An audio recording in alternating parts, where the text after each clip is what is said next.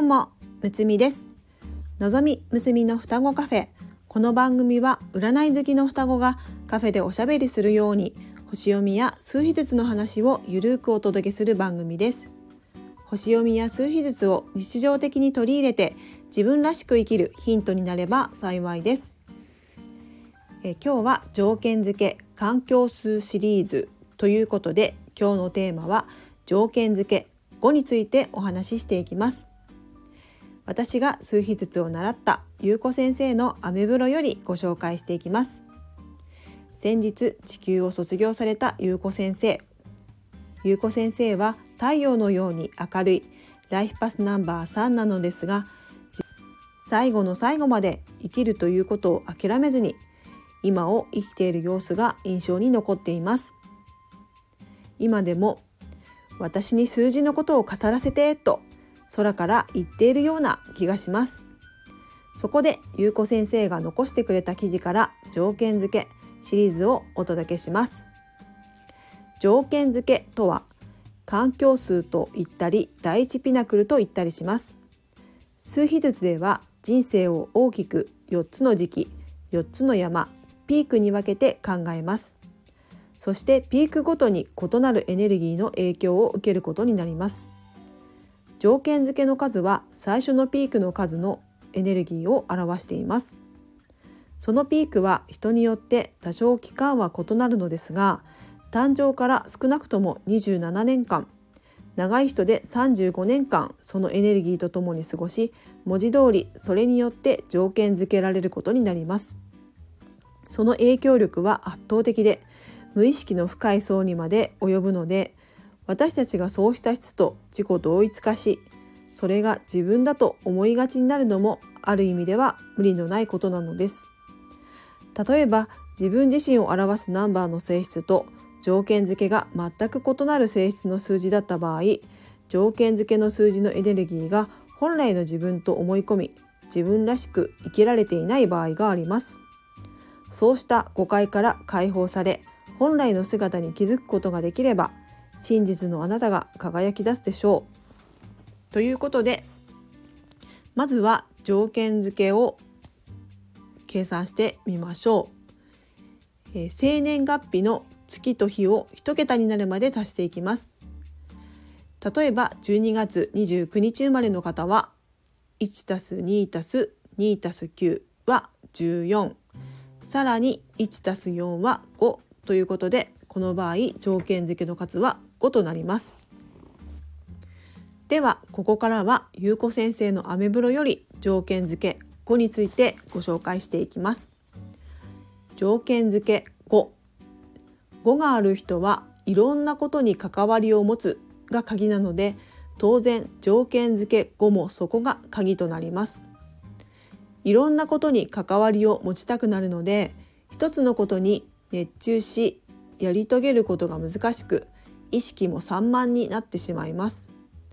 なので一般的に言う 100% を望めません。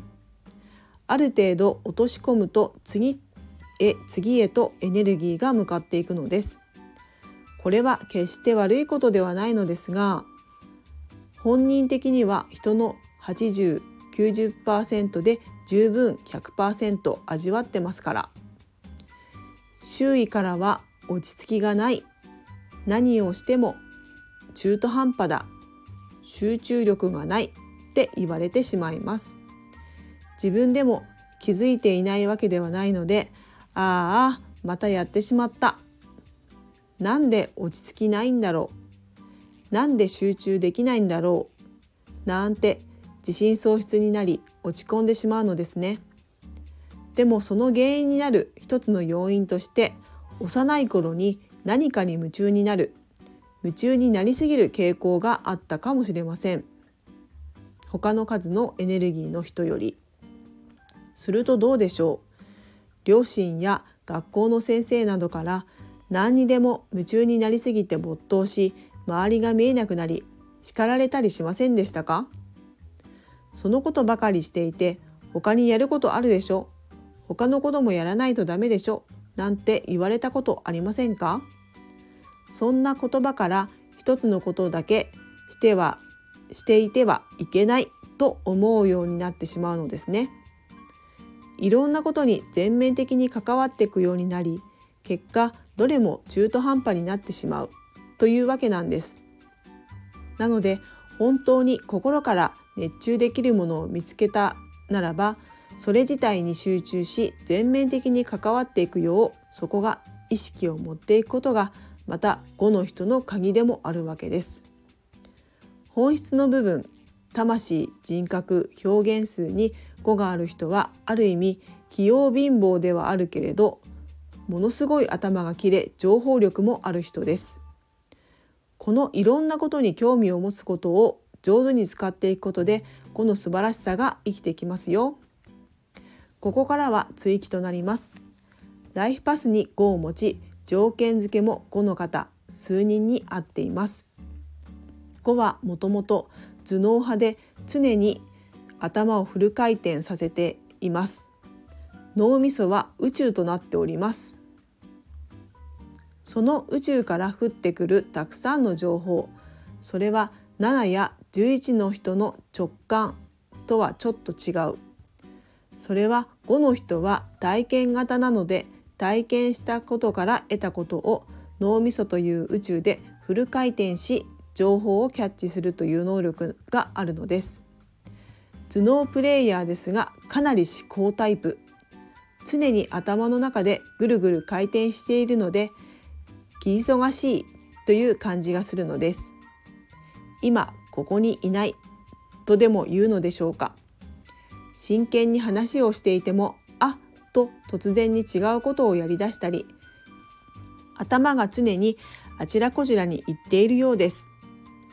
これは何にでも興味があるとも言えるけれど、集中力が散漫であるということ。頭が宇宙なためにいろいろ降ってくる情報に逐一キャッチしに行くので、落ち着きがなく散漫になってしまうイコール気忙しいということですね。3のあれやこれやと内側からあふれるたくさんの話題を放出することとちょっと違います。違いわかりますか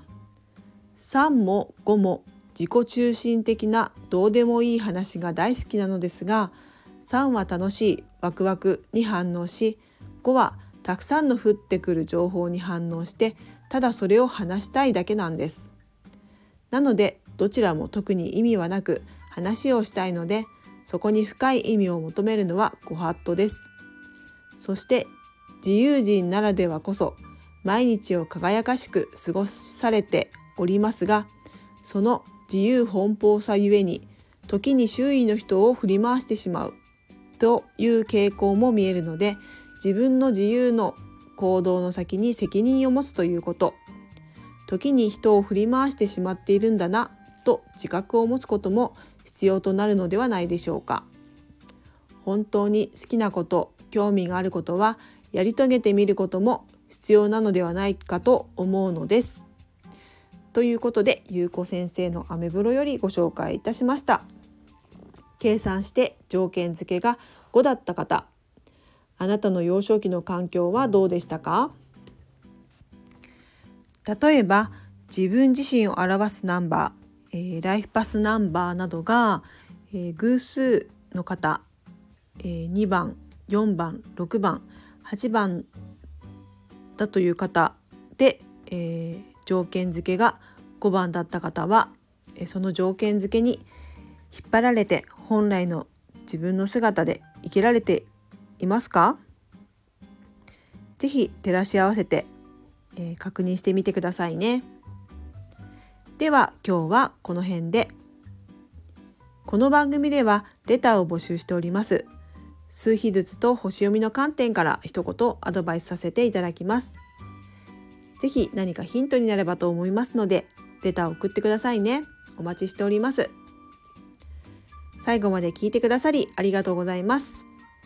また次回の双子カフェにも遊びに来てくださいね。むつみでした。バイバイ。